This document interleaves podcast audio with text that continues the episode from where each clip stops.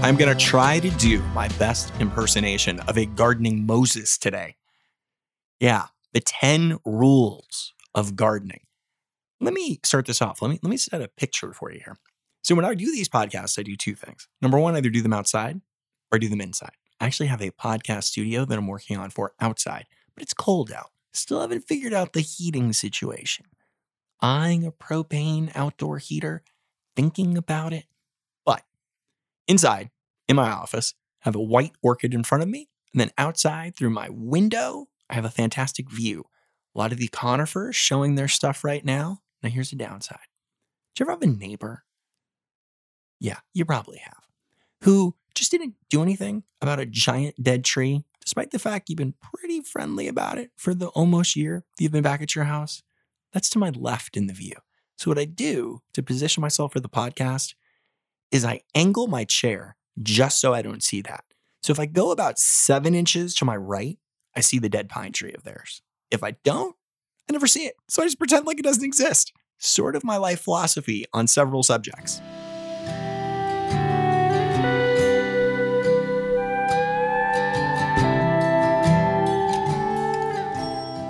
Today, I'm going to try to drop some knowledge, give you an idea of how I approach things here at Natchez Glen, and just my general gardening philosophy. We're going to start off real practical on some subjects.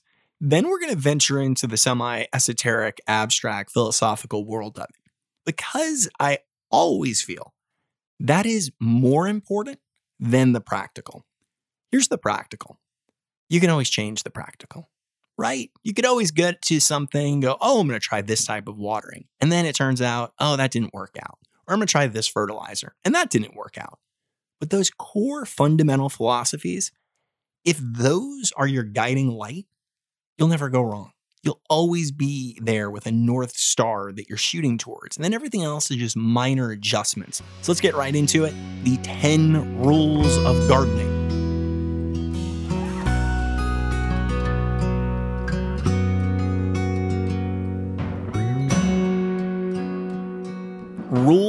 Number 10 don't listen to myths.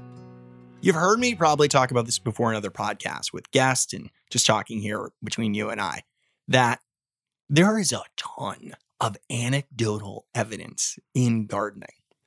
And that is so dangerous. Let me give you an example.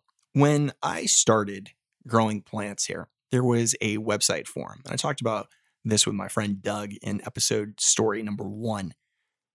This forum was about conifers because that was my first sort of big thing. Japanese maples were number one, then conifers were number two. So as I started getting into conifers, I would look at all these pictures of these really awesome, rare, unique, super slow growing, awesome featured conifers that were out there in the world. And I wanted to try to grow some of them here. Well, a couple of times I reached out on that forum, and at that point, I considered those people super knowledgeable. Clearly, at that stage of the game, they were far more knowledgeable than I was. So I reached out to them and I was like, well, I'm going to think about growing this or think about growing that. And immediately it was met with a chorus of, oh, that won't grow there. No, no, too hot, too humid, too this, too that. And this was from somebody who was living in like Michigan. And it always struck me a little bit in this school of thought. How do you know? Have you tried this before? Did you try it once, twice, three times a lady? Probably not. And if you haven't experienced it, how do you know it as fact? But it was spoken as if it was fact and not opinion.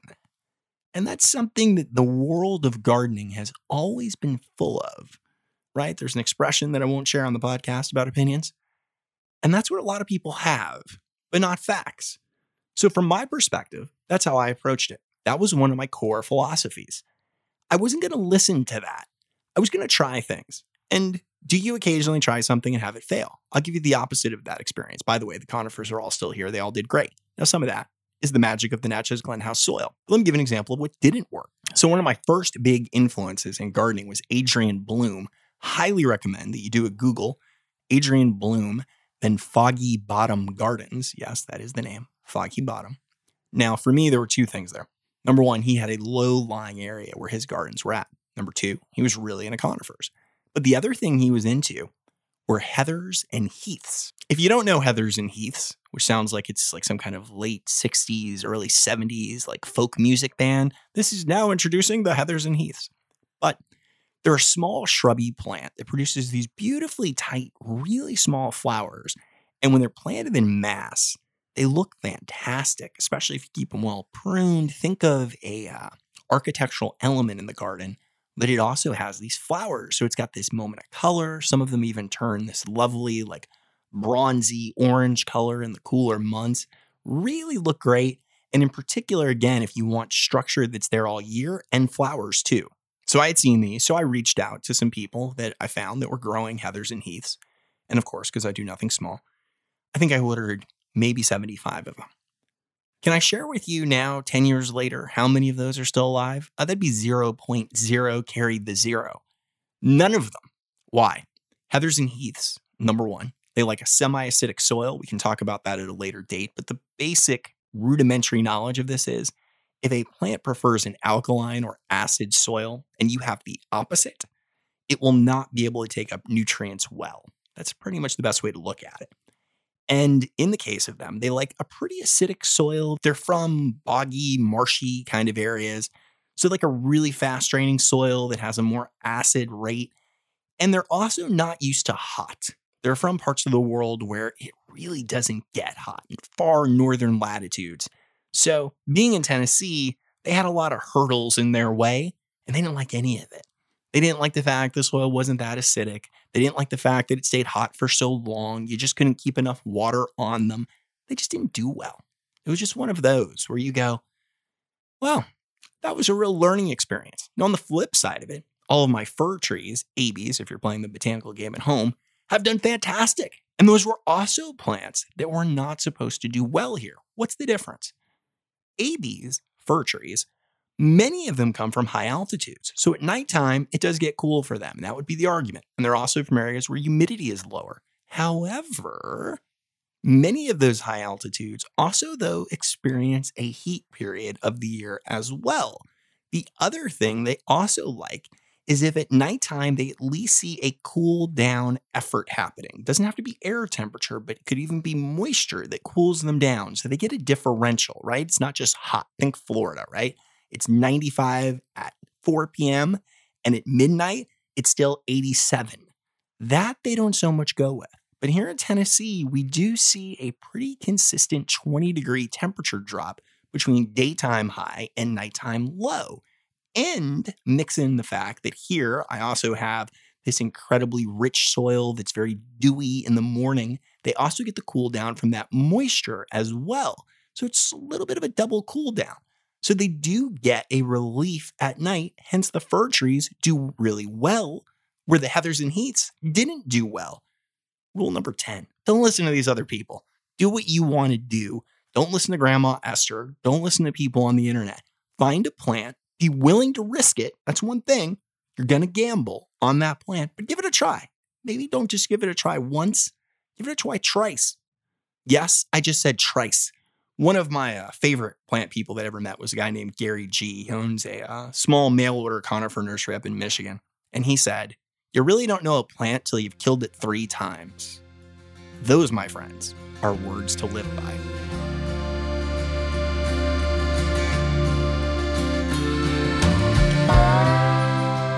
Rule number nine use the internet.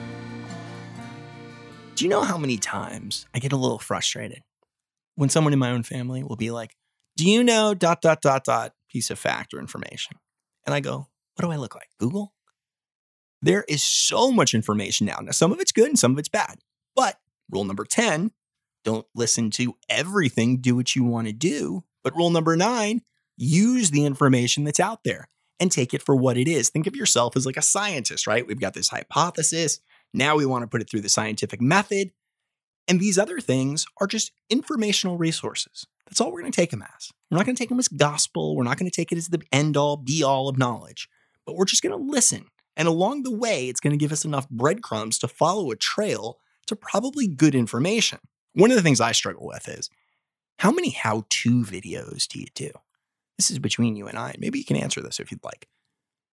There are so many videos out there on the internet at this point of people dividing dahlia tubers, how to prune Japanese maples, how to do this, how to do that. That you go, do we really need another one? Some of them are, are fine. They're, I mean, they're not the greatest, but they're not the worst. They're just fine. Do we need more? Is that where my effort should be put towards? If they are, let me know. I'll do them. No worries. But my big issue with it is there's so much information out there that it is an incredible resource tool that you can always you can get so specific with it is what makes it great. Now, all the time are the Google search results the best or are the YouTube videos that are out there on the subject the best? No. But again, at least it gets you in that direction. So use the technology you already have, right? We have the greatest Library of Congress of all time sitting on our phones. Put it to use when it comes to plants and just use it as that resource tool, but not a Bible.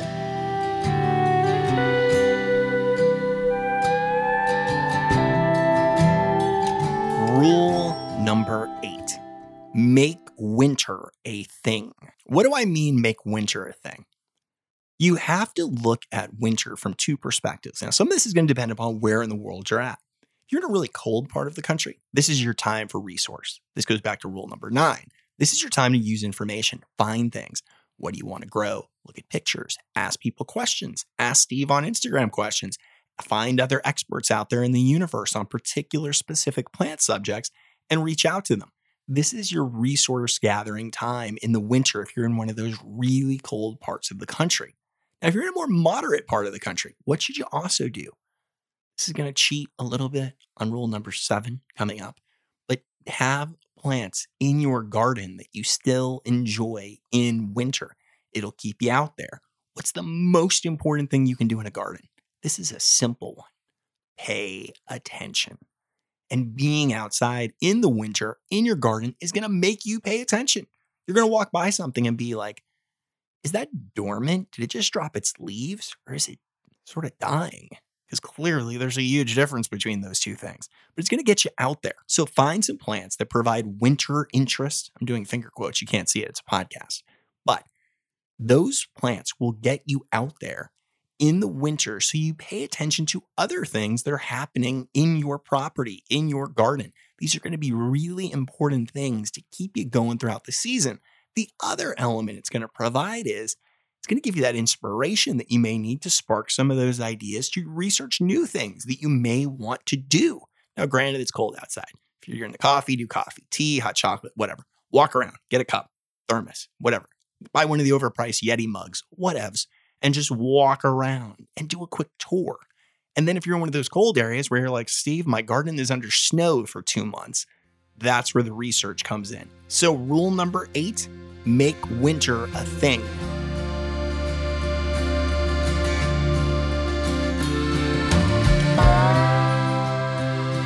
Number seven almost could have been an 8B situation.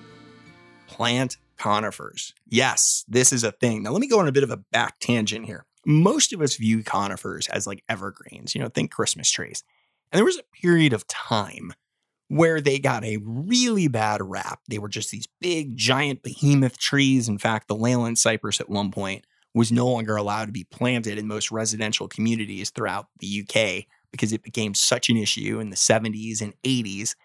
And a lot of conifers do want to become giant, huge trees that need a lot of room to grow. So people got away from them a little bit because of that. But over the last 30, 40 years, there have been so many introductions, eh, too many introductions, but many of them are smaller and are more suited for average sized gardens. And they aren't going to become those giant behemoths and cause the problems that the conifers of the 70s and 80s did. Here's why they are so important. Rule number eight, right? They're going to keep you outside looking at something. They're going to keep you invested in that garden 12 months a year. Even if you're in a colder climate, if in the middle of January you look outside into your garden space and you see this beautiful pyramidal structural conifer that maybe it's like i will pick on a particular plant called Skylands. Skylands is this beautiful upright spruce that's yellow gold throughout the year. And if you look out that window in January and that tree, let's say it's been there a couple of years, maybe it's up to five, six, seven feet, you can still see it above the snow. And it looks beautiful. you're going to remember that psychologically, right? That's going to tap that for you. You're going to be like, that's right. I love that Skylands. I can't wait to see it in spring, but it even looks good now. It's going to keep you emotionally and psychologically involved and invested throughout the year. And again, you'll be paying attention.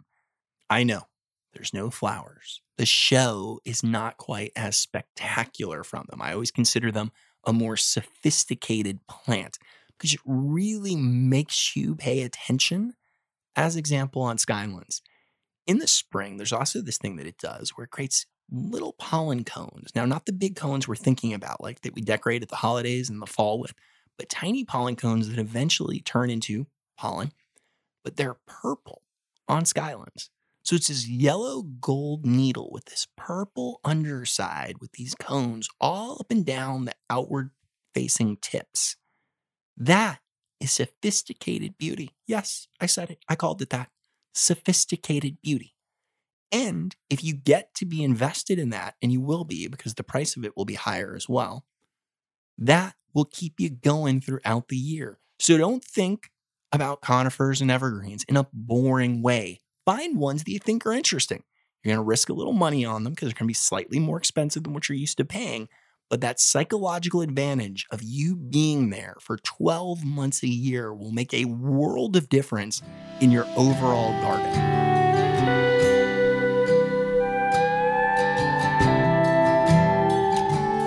Rule number six plant flowers. Yes, I just said sophisticated beauty, less than with flowers. Flowers are more in your face, it's very obvious.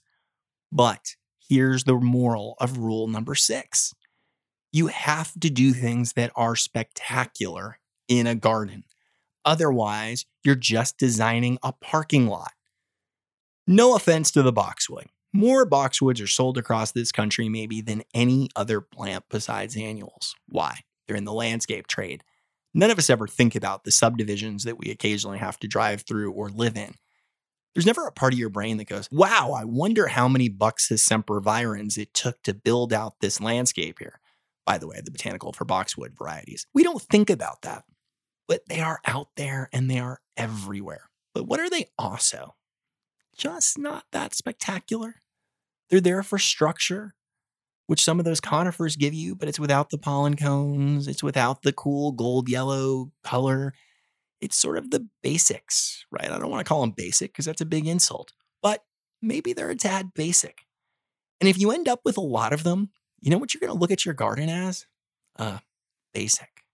It's just not going to have any inspiration for you. You're never going to have those super magical moments when you walk outside and the peony blooms, the rose, the dahlia, the lisianthus, the delphinium. Don't make me keep going, people.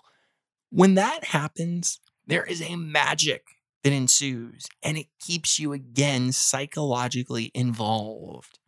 If you don't plant flowers, you won't get it. it. Goes back to the whole philosophy we've talked about in several of the other stories that low maintenance and blah, blah, blah, blah, blah. And low maintenance is also low return. Plant flowers because you will love them and you'll impress your friends. You'll have things to share on Instagram. You'll you'll give me a mention in one of the photos. It'll be the greatest thing ever. It'll be fantastic. You'll think super highly of what's happened that year. And then again, you'll remember and look forward to it for the next year. It creates a great cycle of anticipation. So, plant flowers.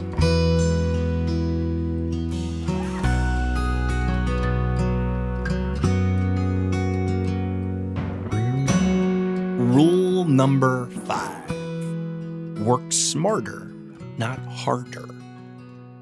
This is a tough subject. On stories number three, I talked with Paul Zimmerman, and Paul brought up, I think, a good point that a lot of people have this agricultural connection sometimes to growing things. And we think about the farmer and the early to bed, early to rise, getting in, being tired, you've been outside, especially if you're in warmer parts of the country. Let's be real here, folks. Funny story on this. There was a person locally who was in the flower farm business and was starting it up. And then I saw them make a comment about how they didn't like the heat that much. And it just struck me very quickly. I go, you know, you may be in the wrong pursuit. If you don't like the hot, you're probably not going to like Tennessee come June, July, August, September, and possibly October. That's five months. So maybe not the best pursuit for you. So, always trying to work smarter and not harder is a great concept for all things outdoors. Unless you're running a farm, that's not what you're doing. You have a garden, and that's supposed to be enjoyable. So, how do we work smarter and not harder? One of the easiest ways to work smarter and not harder is do your work early in the year. What's that going to involve? Have your irrigation plan in place, have a mulching plan in place, have a fertilizing system in place. Don't all of a sudden, that first week in May, if you're in the southern part of the US or if you're in the northern parts of the US or the world, whenever warm happens for you, don't suddenly panic. And now we're out there with a hose, and you're like, oh, I've got to water these. You know how many people I see with hoses watering things? And I always laugh hysterically. I mean, not hysterically, not like, haha, you know, maybe a little haha, but it's really important to know what's coming. And that's paying attention. And that's anticipating problems before there are one. You know, no matter where you are in the country, odds are 95% that you will get hot. Have an irrigation plan in place in April when it's not hot for that day that is eventually coming. That is why I'm also a huge fan of using tools. What are tools that I love? Love my little fertilizer injector systems. Really cheap, affordable, they go on any kind of watering apparatus you can think of, like impact sprinklers, things like that. You fill them up, you put the fertilizer in there, out goes the water. You do nothing. You simply can set a timer and it is done. The end. Smarter, not harder. I am also someone that likes my tools. I like a scuffle hoe. By the way, this is not a product endorsement. In fact, these people don't even know I'm doing this. But there is a company based out of Missouri called Rogue Hoes, R O G U E Hoes.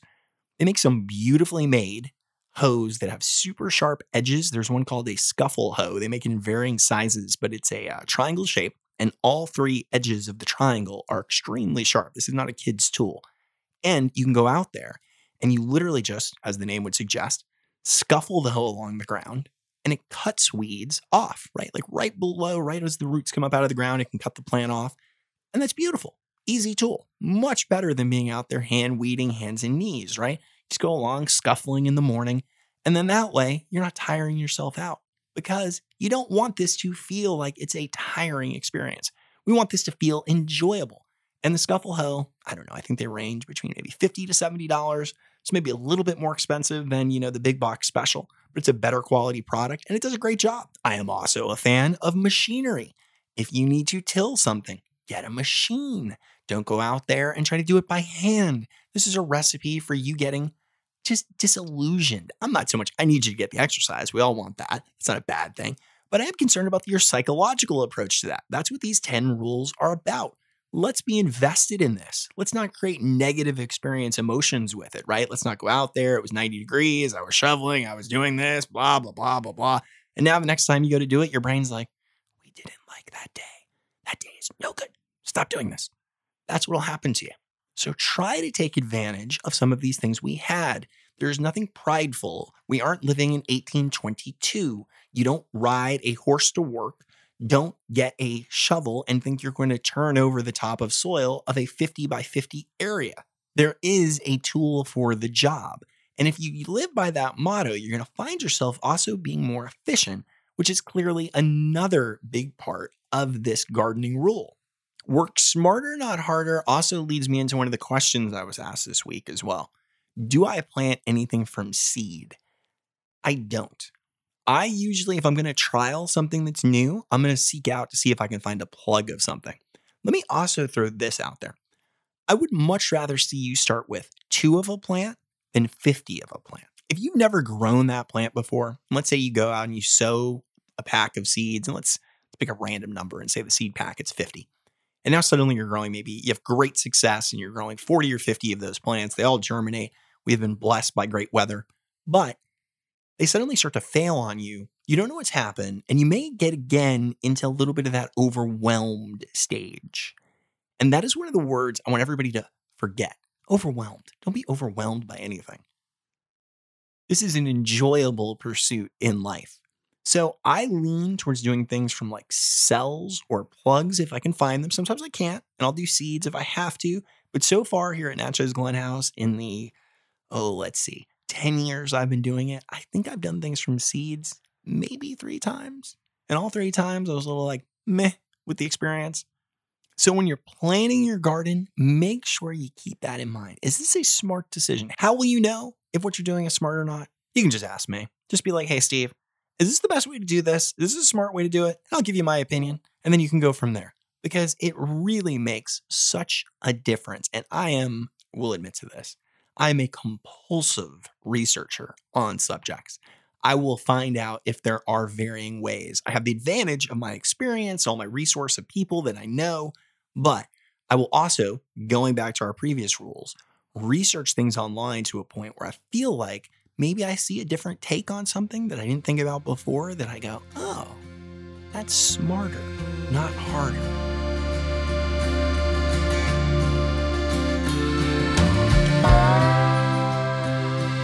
Rule number four water. Oh, it is the lifeblood of our planet. It is the lifeblood of us as human beings. And it is also the lifeblood of plants. This falls into that category of it's not if, it's when your garden will need supplemental watering. There are years, in fact, I've had a couple of them here, where the amount of supplemental watering I've done, I could probably count on one hand. But there are rare years that that occurs. So you have to have a watering plan. What does that mean? This could be as simple as I'm going to give you another insight here. You go out to Tractor Supply Company. They sell a overhead impact sprinkler that you can mount on a T-post. T-post, long metal pole. You can get them in three feet up to six feet sizes. They get driven pretty deep into the ground. They have a little shoe on the bottom of them that holds them in the soil a little bit firmer. And you drive them maybe six, seven inches down.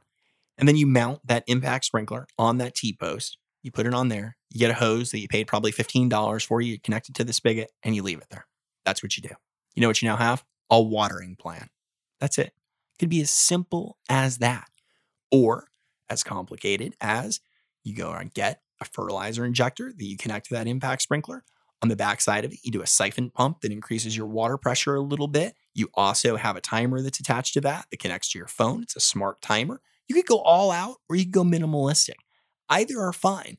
I'm okay if you even go out and just get one of those soaker hose products and you just put that out there something to be prepared for the day where it is hot and it is dry and you need to do something.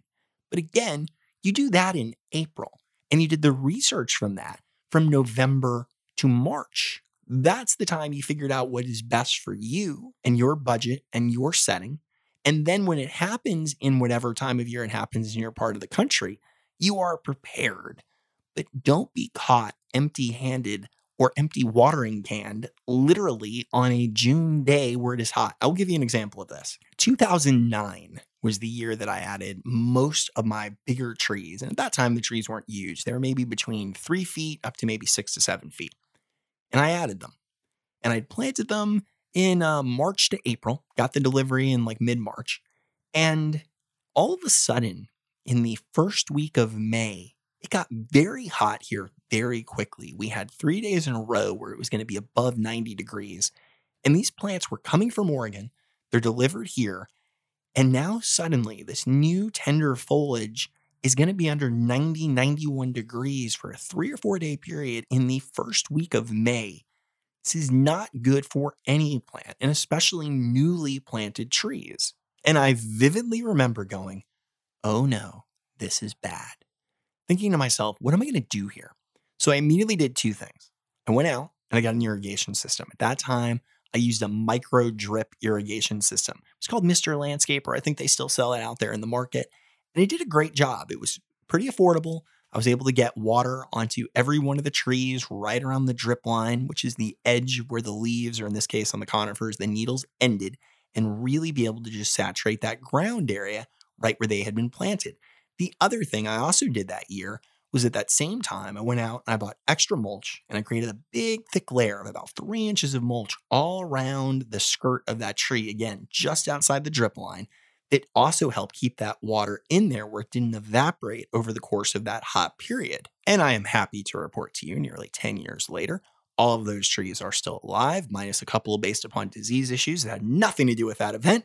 But that same year of 2009, you know what's so interesting? The rest of the year was a cakewalk. Hardly any heat at all for Tennessee. It was one of the most mild years I ever remember having here. But those three days in May, they were scary.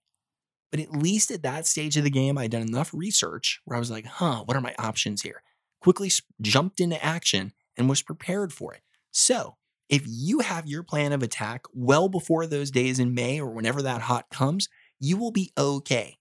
But know that you have to have a watering plan. I was also asked this week, do I use drip irrigation? The answer today is no, I don't. I use overhead sprinklers. The reason why I talked about this a little in the the last episode about dahlias that I like to use overhead because I'm doing dahlias specifically that it allows me to overhead irrigate and to use a fertilizer injector and they uptake that. So that's why I do that. Now, in a small garden, drip irrigation is fine. They have a product now called Drip Tape.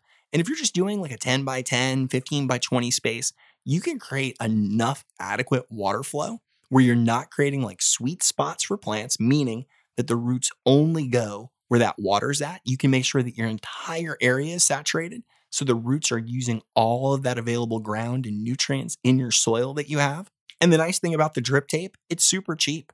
The only thing about it is there's varying quality of drip tapes. It's a product that's imported, and I will say I have seen tremendous variability in the quality of the products and the adapters and fittings that put the whole system together. But typically, for less than, let's call it 75 bucks, you can put a whole system together for a small area, and it will probably get you through the year but the biggest issue is it will have a plan for you and you will have watering covered for that year.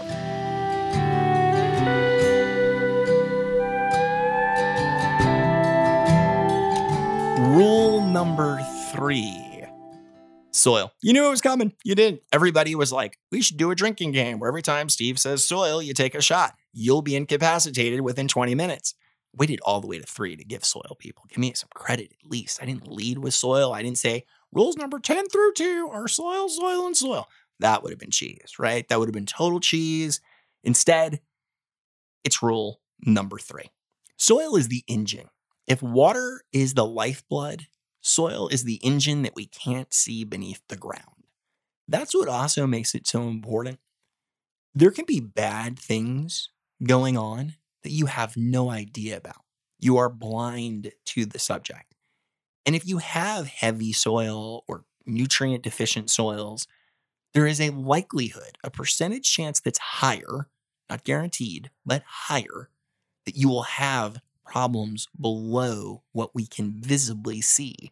So you may walk up to a plant one day and see that it's doing completely horrible, despite the fact that everything else you're doing is correct. And it turns out it was a soil borne issue. That's what also makes it so important. I would definitely recommend that you go back and on Instagram, you can find in my highlights subjects about stories. We even did a free workshop here at Natchez Glen about soil and soil health.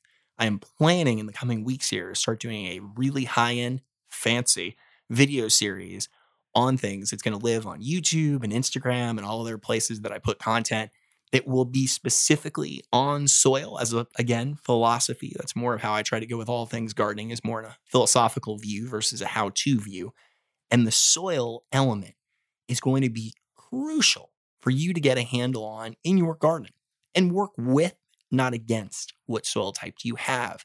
Do you have to get up to do things? Meaning you don't have a lot of native soil. You have hard clay or compacted shale wherever in the world you might be just maybe even raw stone.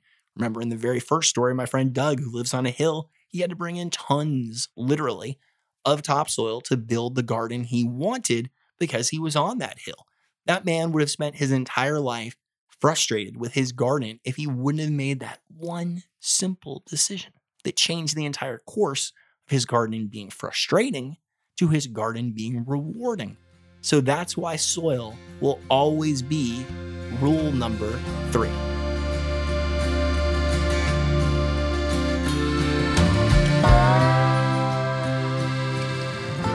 Rule number two your garden is yours. Unless you live in like a subdivision and you have a really obnoxious HOA, that's another story. Do things in your garden that you want to do. We've fallen into a time where there are rules, there are stereotypes of what a garden looks like and what style of a garden is there and what's trendy at that moment. Don't be that person. Find things you really like. And what does that mean? Things that when you see a picture of them, you go as simple as, that's pretty. That's cool. Oh, that's sort of interesting. That's neat. I'll give you an example. I really want an Australian tree fern. Why? I have no idea. There's no good reason. I like the way they look. I like the way the fronds hang down. It's sort of like palm tree and a fern had a baby, and now it looks cool. I don't have one yet. Why? I'm being too practical about it. That's what it is. Here it'd be like a house plant almost, but it wants more humidity than a typical house can give. So I'm on this mission right now. I'm going to get an Australian tree fern. It's going to happen because it's not a practical decision on my part. I may, in fact, buy the plant and have it die six months later. And I really won't care because it's mine and I'm going to do it. I'm willing to take a chance. And that's how you should be with your garden. If you want to buy, as I mentioned earlier on, heathers and heaths just because you like them, but you live in Tennessee or Georgia or somewhere like that, and they don't do well, who cares? You will never remember the $40, $50 you spent on those 10, 15 years later, will you? You won't remember that 40 or $50. But you know what you will remember? Remember that time I bought that Australian tree fern? It was really good looking for like three months and then it died. Man, that thing was pretty cool. Shame that didn't work out. At least you'll have that. There's not many things that you can spend 40 or $50 on and five years later still remember it. I've gone to a lot of dinners in my life and future episodes and stories. We may talk about some of that part of my life, but some of them I remember, and some of them even good ones that I spent a fair amount of money on. Eh, I don't really remember them that much. I'm just like, yeah, what was that restaurant we went to? It was okay, whatever. But most of the plants I bought in my life, even ones that didn't do well, the heathers and the heaths, I remember. It gave me a story at the very least. I shared it with you on the podcast.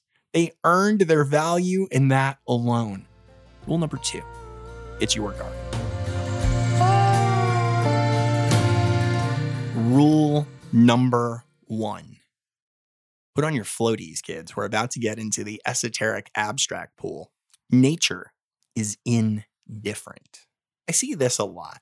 And I, I use the word magical and I like to uh, add the whimsy of talking about woodland fairies.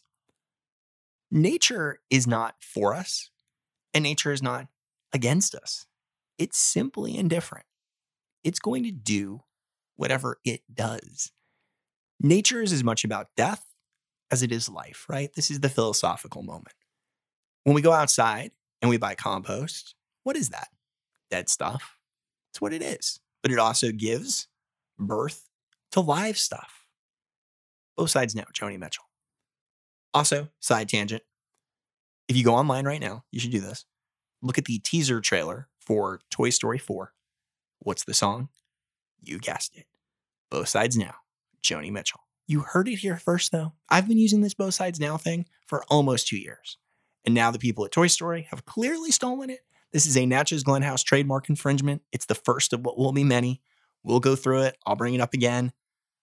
That philosophy that both things happen and that it is neither good nor bad and may, in fact, even be different than the way we view it or the way we even sometimes remember it is a huge part of understanding gardening. When a plant dies, it's not your fault. It's not nature's fault. It's just the way it is sometimes. These are the way things go. Nature is not out to get you, but it's also not out to really help you. You may make a decision this year and decide, I'm going to do a completely organic vegetable garden. I'd have no problems with that. It's your garden, it's the personal choice issue that you do. And then this June is the heaviest concentration of Japanese beetles we have seen in decades. and your vegetable garden is overrun and mowed down by those Japanese beetles. It's not a good thing or a bad thing. It's just indifference. That's how this is dictated.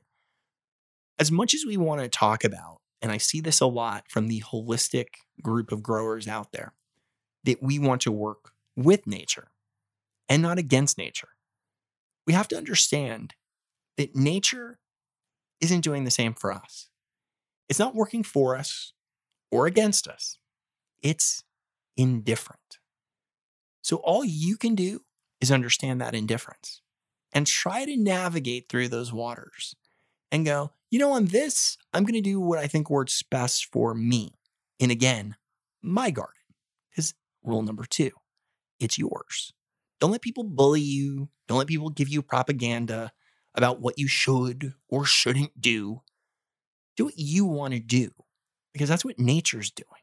It's just indifferent. It doesn't care that it's the first week of May and Steve just planted a bunch of really rare, expensive conifers and Japanese maples from Oregon. It's 92 degrees that day, even though it's the first week of May.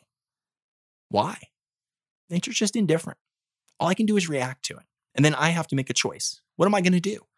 Am I going to sit back and let nature just happen, which I could have done those days? I could have just said, hey, you know what? Planted all these trees, just going to see what happens. We're going to ride the wave. Maybe they fail that year. Maybe I lose six trees, let's say, out of maybe 75, and I move on, and that's fine. But I then make that choice that I was willing to make that risk, or I intervene and I do something. In that year, dropping drip irrigation, doing the extra mulching, and it works. But that's nature's view of us indifference. And we always have to keep that in our mindset. Many times I've theorized with tree friends Yes, there is such a thing as tree friends. That some of the trees that I planted here did so well because of that 2009 year that I mentioned. That after that little heat blip of May, that we were really mild. That some of these trees in another year, at another time, planted, don't make it 10 years here. They fail early because they were a little bit stressed that first year. They didn't get that extra root development they needed because of the cooler weather. And then the next year, when it did get hot, they were more stressed and then they would have died. But that 2009 just worked out well for me. That wasn't my plan. That wasn't my agenda. That was nature's indifference in action. In 2010, here in the greater Nashville area, we had an epic flood event. People's homes were destroyed. For me, we have a creek in the back. It came within 10 or 15 feet of our house, and I'd planted a big garden in the back in 2010. And all of those trees were literally washed away. Literally washed away. You ever see a rare Japanese maple growing out of the side of one of the parts of the Cumberland River? That's mine because this creek leads into the Cumberland River, and that's probably my Japanese maple that washed away from 2010. What do we call that? Again, nature's indifference. 2009, mild. 2010, epic flood.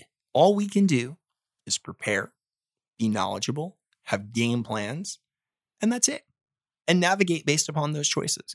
But nature will always be the great dictator, and understanding nature is indifferent. Rule number one. That will wrap up story number five for Natchez Glen House. I want you to walk away with this as both a little bit of an insight of the philosophy that I use here and hopefully you could take some of that same thing. I have met so many gardeners throughout the last 10 years. And all of the people that I have always met, the thing that always gives them success and I think keeps them motivated and makes the best gardens are people that have a philosophical approach to it. Again, it's not the practical of it, it's not the small detail, it's the overarching decision making that they have installed Think of it that way. Those guiding forces have been what have led them to this fulfilling, enriching part of their life that becomes a little bit hobby, mostly passion. But the best thing about gardening is it gives back. The day the flowers bloom, the day the things happen that you've seen go into action, you go, I remember when I planted that tree, and look how good it looks today. All of that is what gardening can give to you. Look at my window, what do I see? A little bluebird looking back at me. He sings a song all alone in his nest, and I wonder if he's singing about loneliness. Window and take it all in as I listen to a number by my new blue friend. Is he looking for a lover or did one just leave? Does he really feel blue or does his color deceive? Tell me why is the bluebird blue? Is the song he sings a somber tune? Does he feel like I feel since I lost you? Tell me why is the bluebird blue? Hummingbird don't hang around too long. A mockingbird makes a living off of other bird songs. And I heard somewhere that a robin weeps, but the bluebird is still one that I can't read. Tell me why is the bluebird blue? Is the song he sings a somber tune? Does he feel like I feel since I lost you?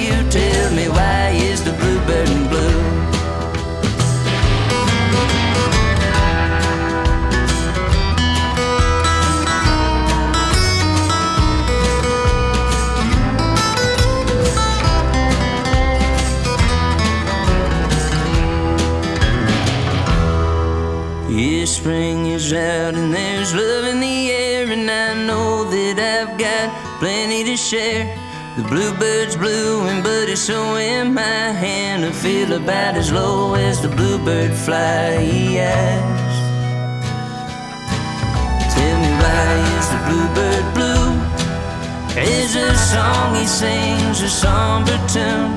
Does he feel like I feel since I lost you? Tell me why is the bluebird, why is the bluebird blue?